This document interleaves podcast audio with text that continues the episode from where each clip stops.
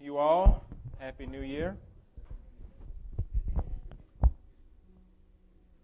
If you have your Bible, please open it to Psalm 16 today.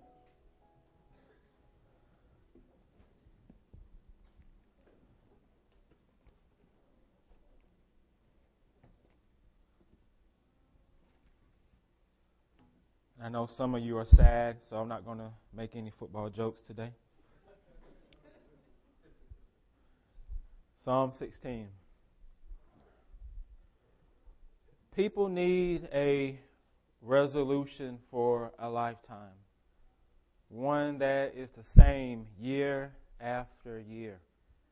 A resolution for a lifetime is one to know Jesus, to enjoy Jesus, and to glorify Jesus.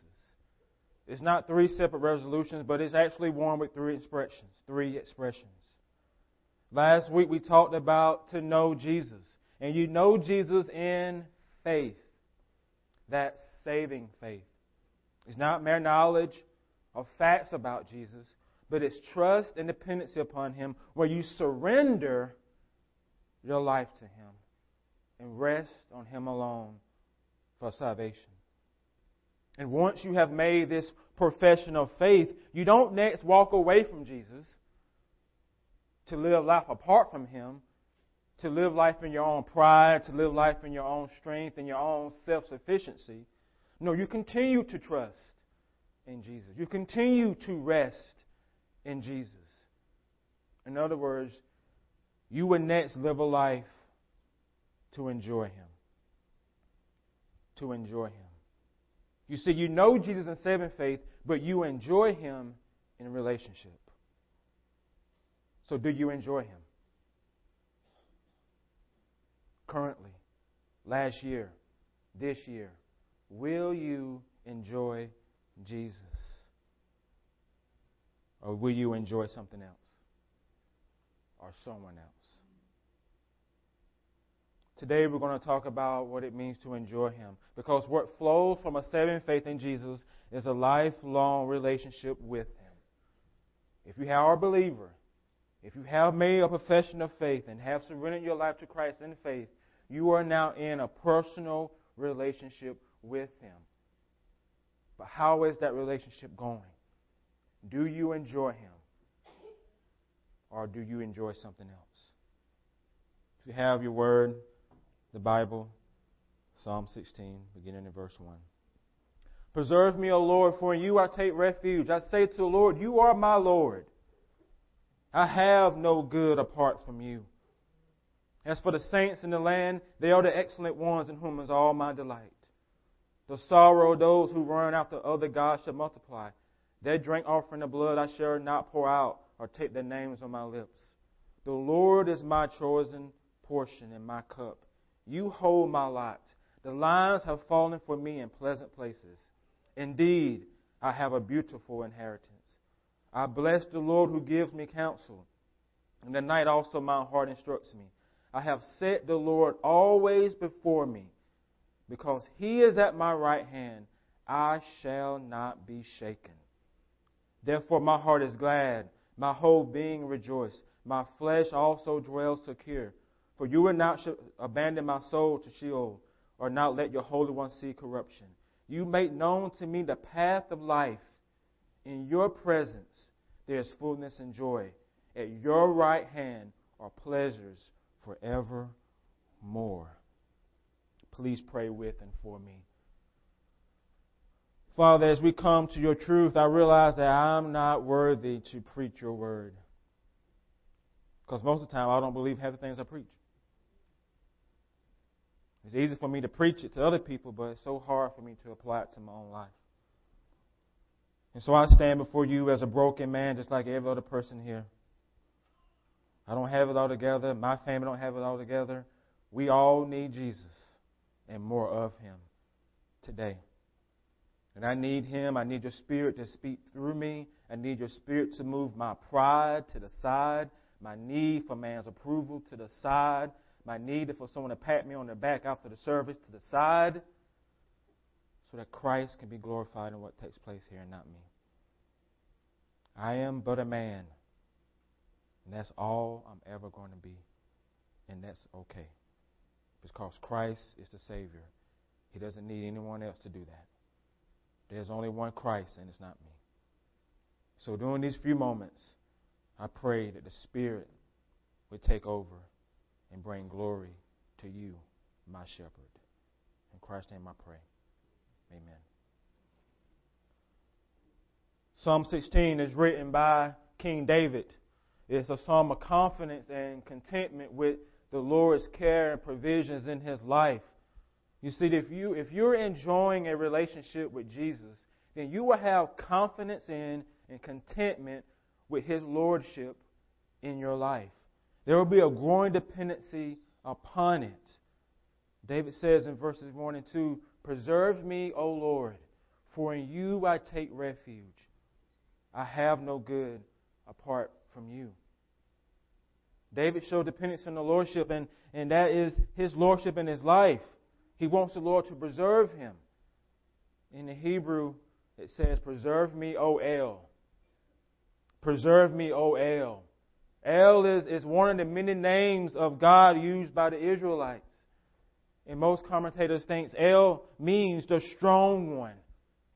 Others think, others think it means the ever present one. So David is, David is saying, Oh, strong and ever present one, God, preserve me. For in you I take refuge. If you know preserve, that means to guard, to keep, to watch over, like a shepherd keeps and watches over his sheep. So David is placing all of his hope and all of his trust in a God who is a shepherd, in a God who is strong and ever present. David believes this, his God will guard his life, and his God will protect his life. So he takes refuge in his God, his place of safety, his place of security. David continues his prayer by saying, I say to the Lord, You are my Lord. I have no good apart from you. The name of the Lord that David uses here is Yahweh or, Jehovah. It is the most sacred name of God. So much so the Israelites wouldn't even pronounce it. They, wouldn't even pronounce it. If you look at this name in the Hebrew, they don't pronounce it. And most commentators say of all the names which occur in Scripture about God derived from His works except one. That is Jehovah. All the names of God which occur in Scripture are derived from His works except one. That is Jehovah. This is called the plain name because it teaches plainly of the substance of God. In the name Jehovah, the personality of the Supreme is distinctly expressed. It is everywhere proper denoting the name of God and Him alone. God says in Isaiah 42 8, I am Jehovah. That is my name. I am Jehovah. That is my name. The name points to God as the self existent one, the transcendent one, the holy one, the righteous one, the unchangeable one. Yahweh. Yahweh, you are my Lord. I have no good apart from you.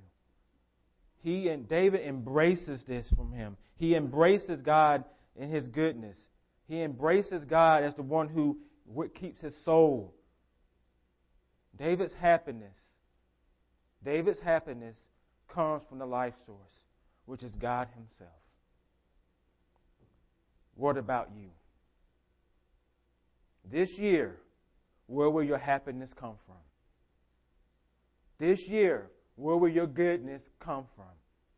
This year, where will your well being come from? It has to come from the life source. And there's only one life source. As I said last week, who's the fountain of living water? God. Will you still drink of it?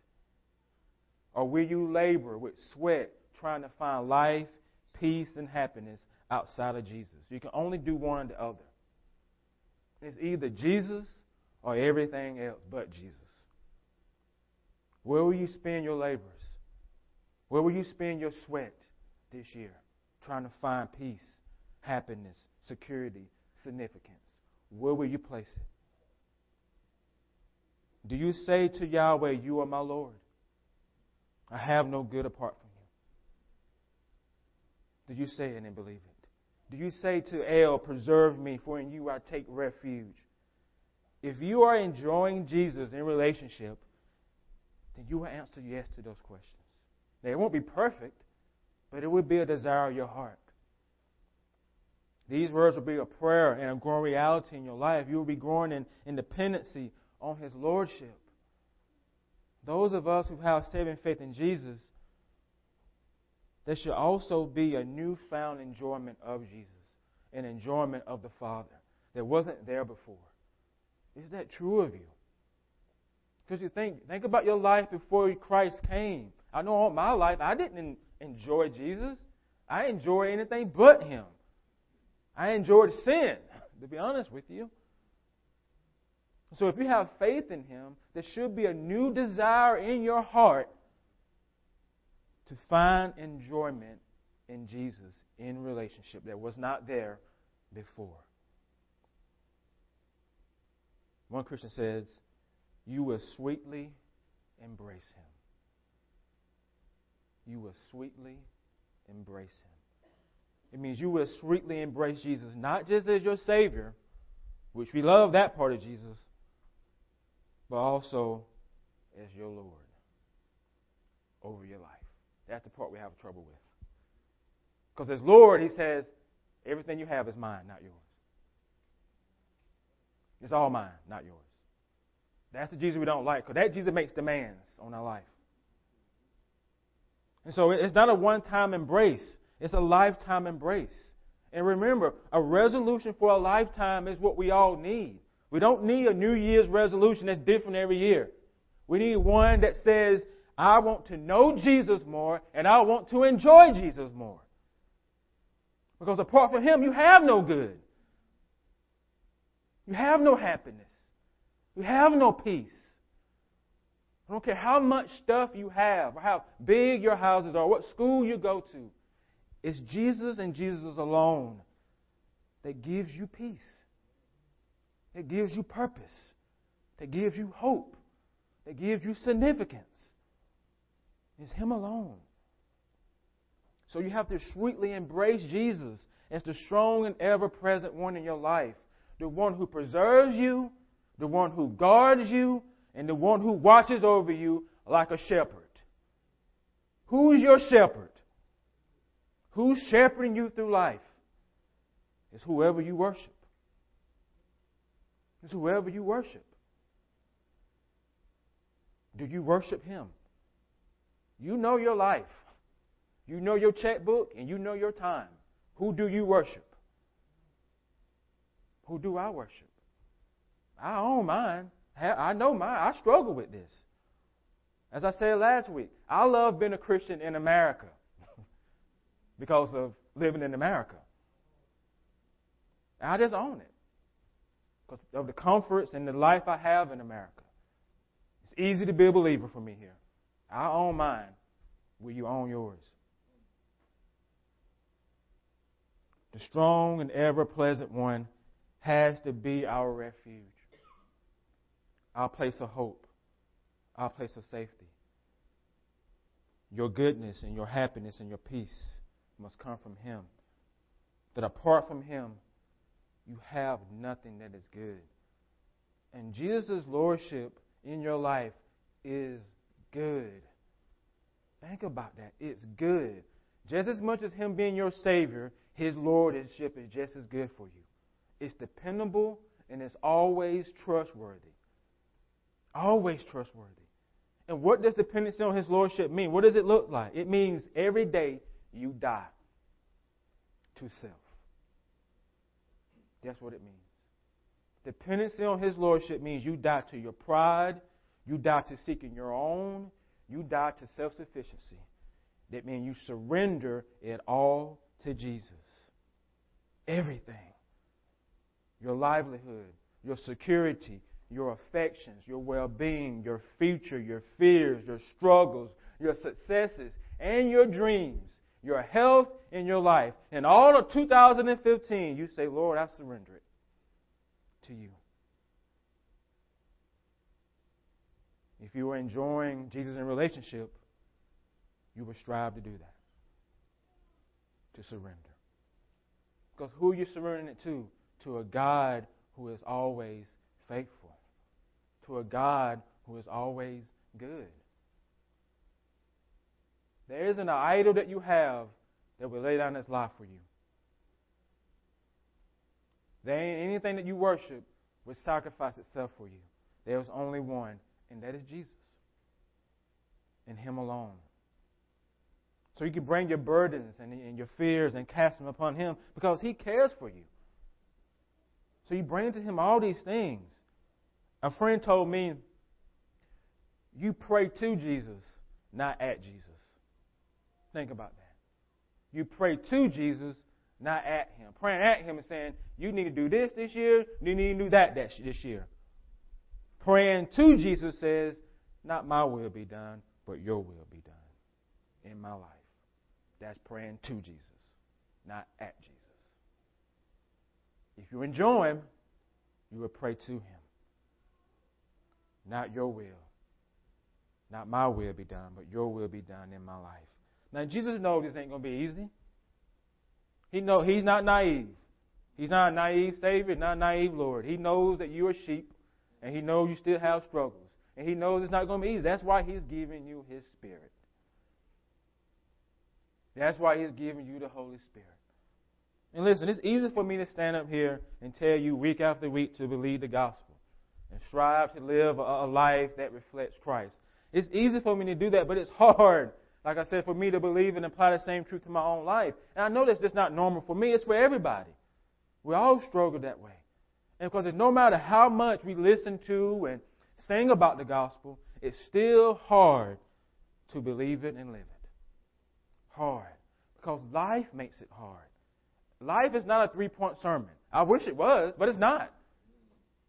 Ah, man, ain't a three point sermon I can give you that's going to make life any easier. Parenting is hard. Marriage is hard. Work is hard. School is hard. Relationships are hard. Dealing with aging parents are hard. Trust me, I'm dealing with that. It is hard. Sometimes our money gets hard.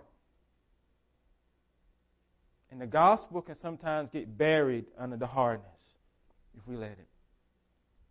This week, I've been down and out because I, my uh, issues with my dad.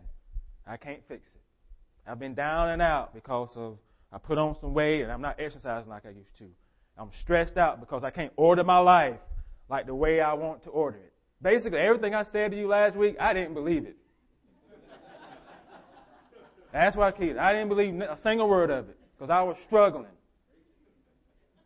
So Wednesday morning, I, I got up early because I had a meeting with a friend, and I went to start to my one of my little spots, Starbucks, pulled out my journal, and I just cried out to the Lord begging Him to help my unbelief. I wish I could stand up each week and tell you I believe this stuff every day, and I, but I don't. And so I had to ask Jesus to help me to believe that Jesus is still the theme of my life, not my fitness, not my the way I look, not my desire to control and order my life. I worship productivity. That's what I worship. And what I mean by that, I have to be productive to feel good about myself. I got to constantly be doing stuff. If I'm not doing something productive, I'm not happy. So I got to be doing, even on my days off, I got to do something to be productive. And that's an idol for me. And so I have to let that go. I like fixing things. I can't, my dad is struggling. I can't fix it. I can't save it. And so I'm stressed out about that. And so on Wednesday morning, I just had to cry out to the Lord, help me. Help my unbelief. Preserve me and let me take refuge in you. Because apart from you, I have no good. That's something that I have to remind myself of every day. And you will too. You will too. Enjoyment in the Lord in relationship produces in us confidence and contentment with His Lordship in our life. That He can be trusted despite our circumstances. But do we believe that? Do I believe it? Because He's good. God is good what? And all the time. And we always forget it. and we always forget it. In verses 3 and 11, David gives us examples of God's goodness in our life. And that same goodness that he extends to David, he also extends to each of you if you have saving faith in him. You must strive to embrace this goodness in these verses. In fact, if you are enjoying Jesus in a relationship, then you will grow in confidence and contentment with all the things he says in these verses. First, there is goodness of God's people. The goodness of his people, which is the church. How do you view God's people? How do you treat the church? Is she important to you? Or is she just another activity in our schedules? The church is not this building. It's not our activities. It's not our programs. But it's the people you're sitting next to right now. That's the church. For this particular body. She is Jesus' bride. And if you love Jesus as much as we say we love Jesus, then you will also love Jesus' people. Can't say I love Jesus and not love his people. You cannot go to the Bible and show me that in Scripture. And so if you love Jesus, that means you will want to be in fellowship with his people. With all their mess, with all their brokenness. You want to be in fellowship with them. Look what David says in, in, in verse 2 As for the saints in the land, they are the excellent ones, in whom is all my delight. As for the saints in the land, they are the excellent ones, in whom is all my delight. When you think about the church, are those words true of you? Are they true of you? The saints in the land are, are believers from every nation, tribe, denomination, culture, race, language, social, social status, or even political view. Are they your, do you delight in them? Do you fellowship with them? If you are enjoying Jesus, then you will grow in delighting in his people. Even the ones you don't see eye to eye with. Because listen, he didn't just reconcile us to God, he reconciled us to one another.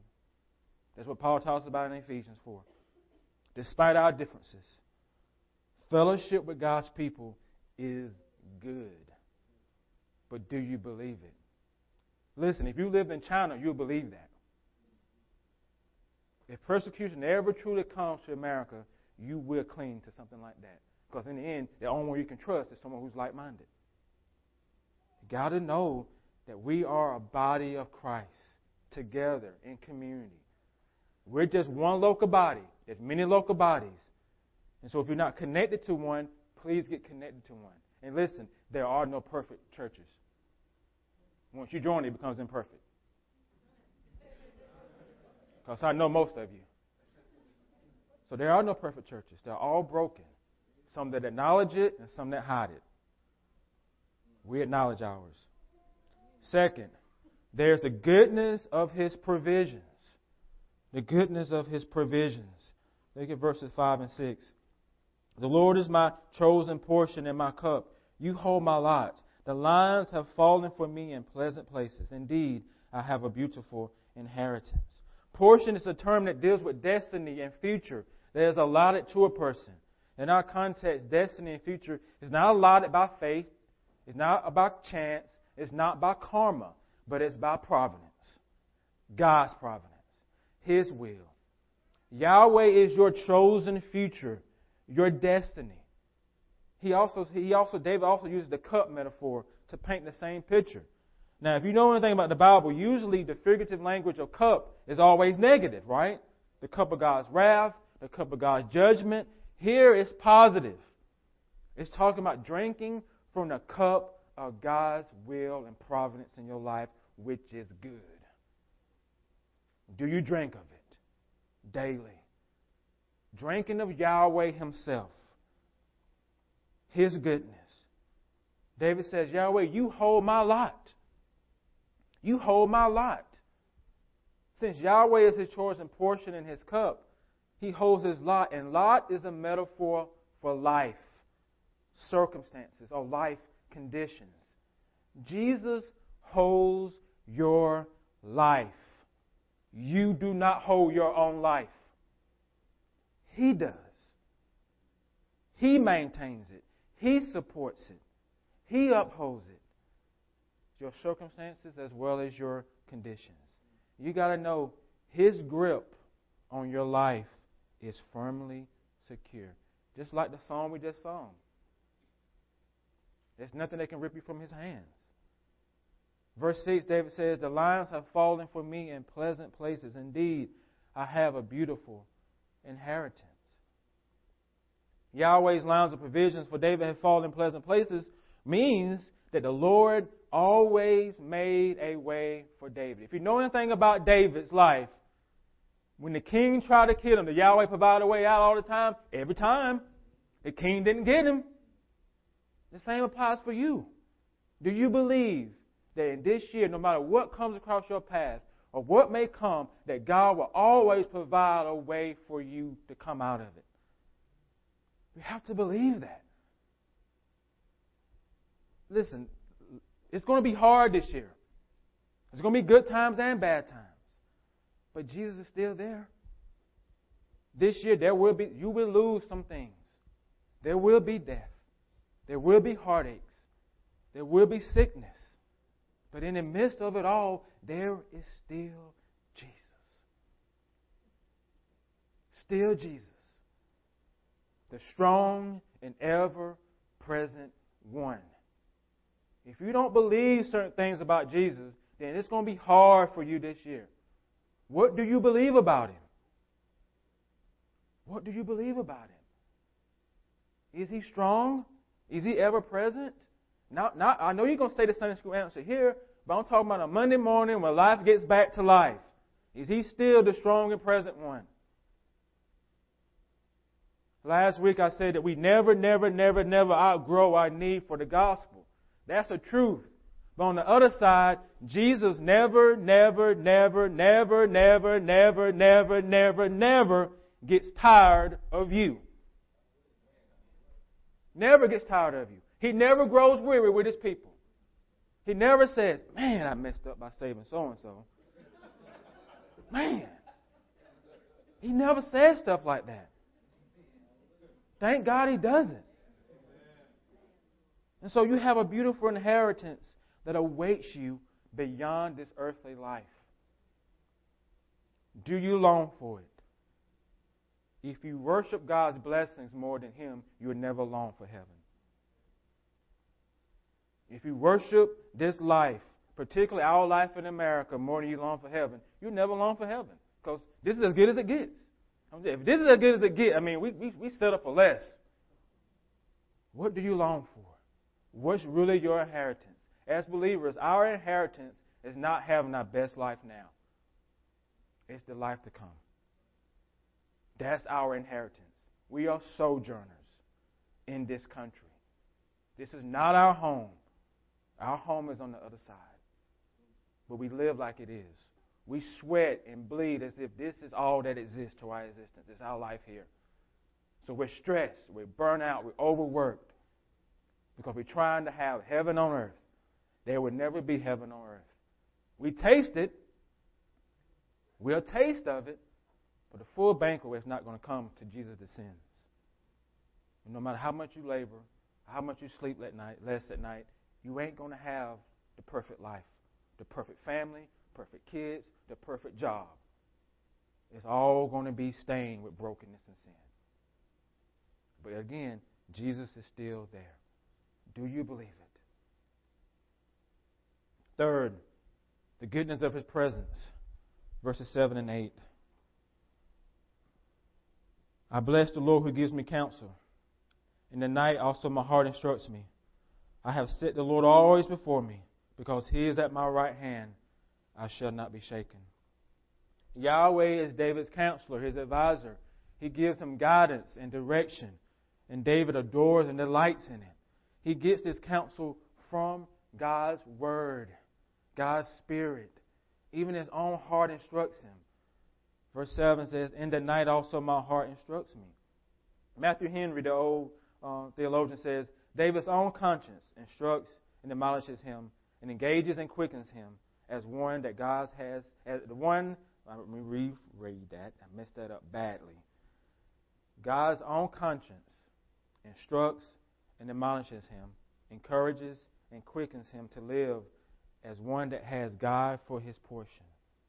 Think about that. God equips David to live the life that he wants David to live. Think about that.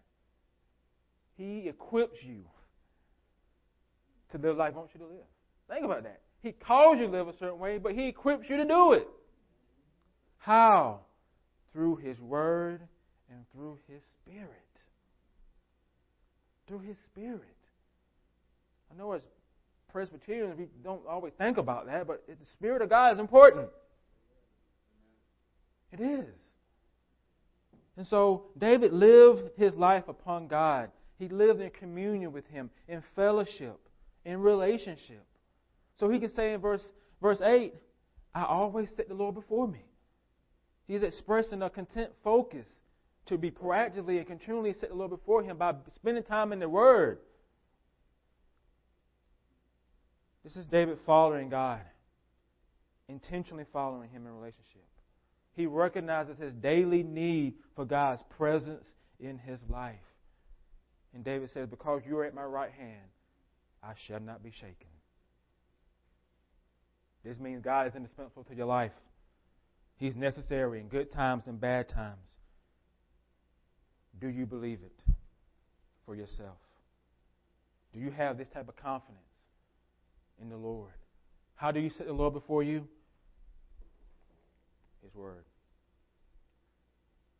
His Word. I'm talking about communing with God in His Word. However that may look for you, spending time with Him, fellowship, communion. That draws you closer to the heart of Christ. Prayer draws you closer to the heart of Christ. These aren't, these aren't checklist and things. These are things that your soul needs spiritually. You spiritually need these things to help you fight against the world in which we live. Do you recognize your daily need for Jesus' presence? Psalm 119, verse uh, 105 says, Your word is a lamp to my feet and a light to my path. Your word is a lamp to my feet and a light to my path. The word has to be the measuring stick of your life, what sets the direction of your life, the source that shapes your life the world around you. God's Word has to do that. It has to penetrate your heart and change you. But will we let it?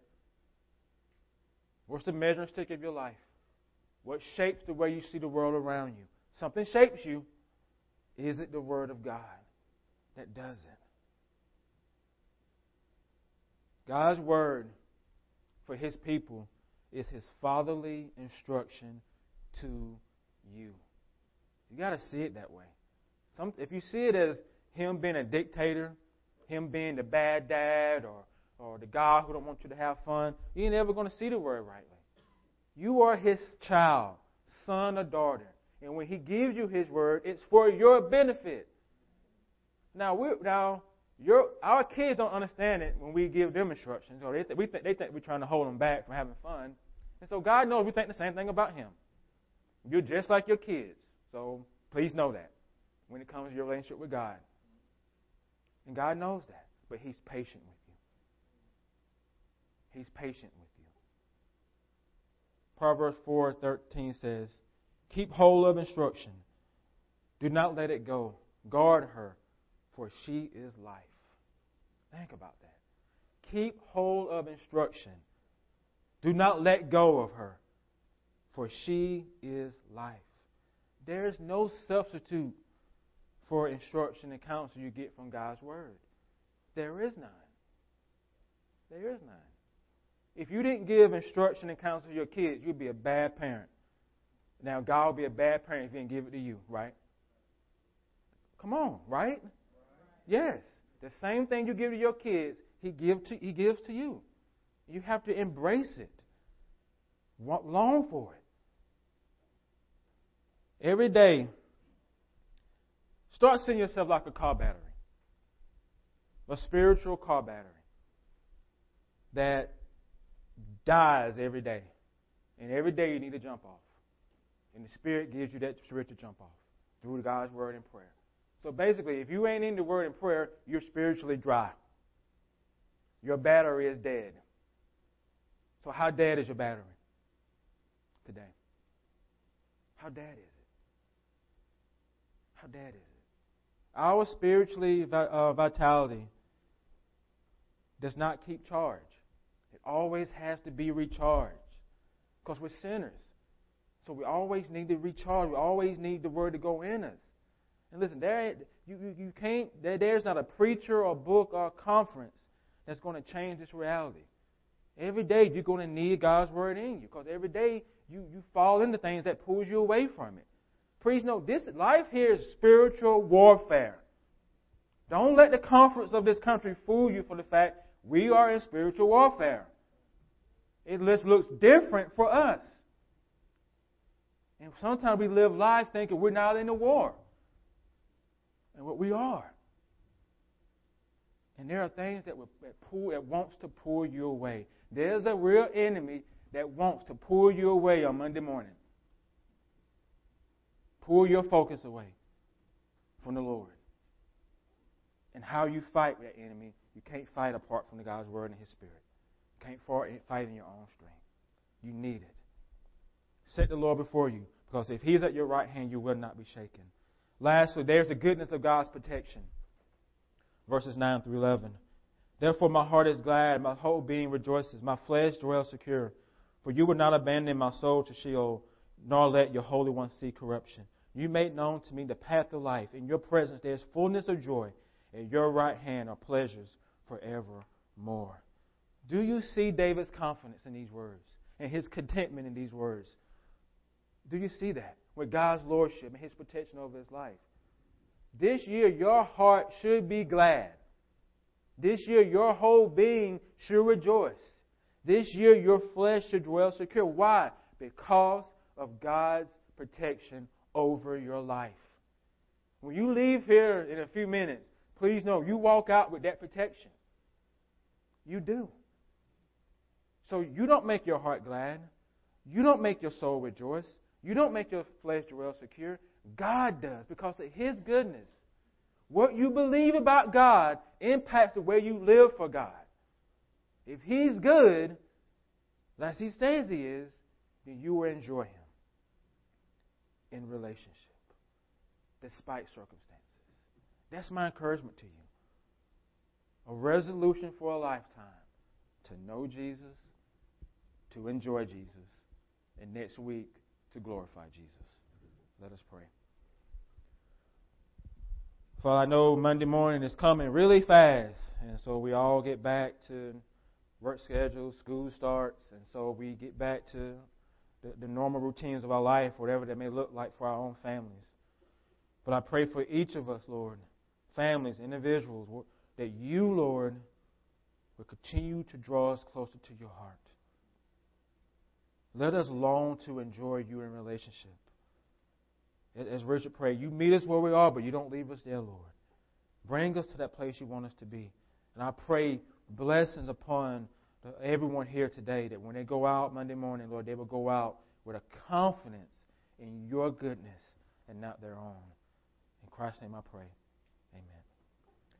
Let us stand as we close our service.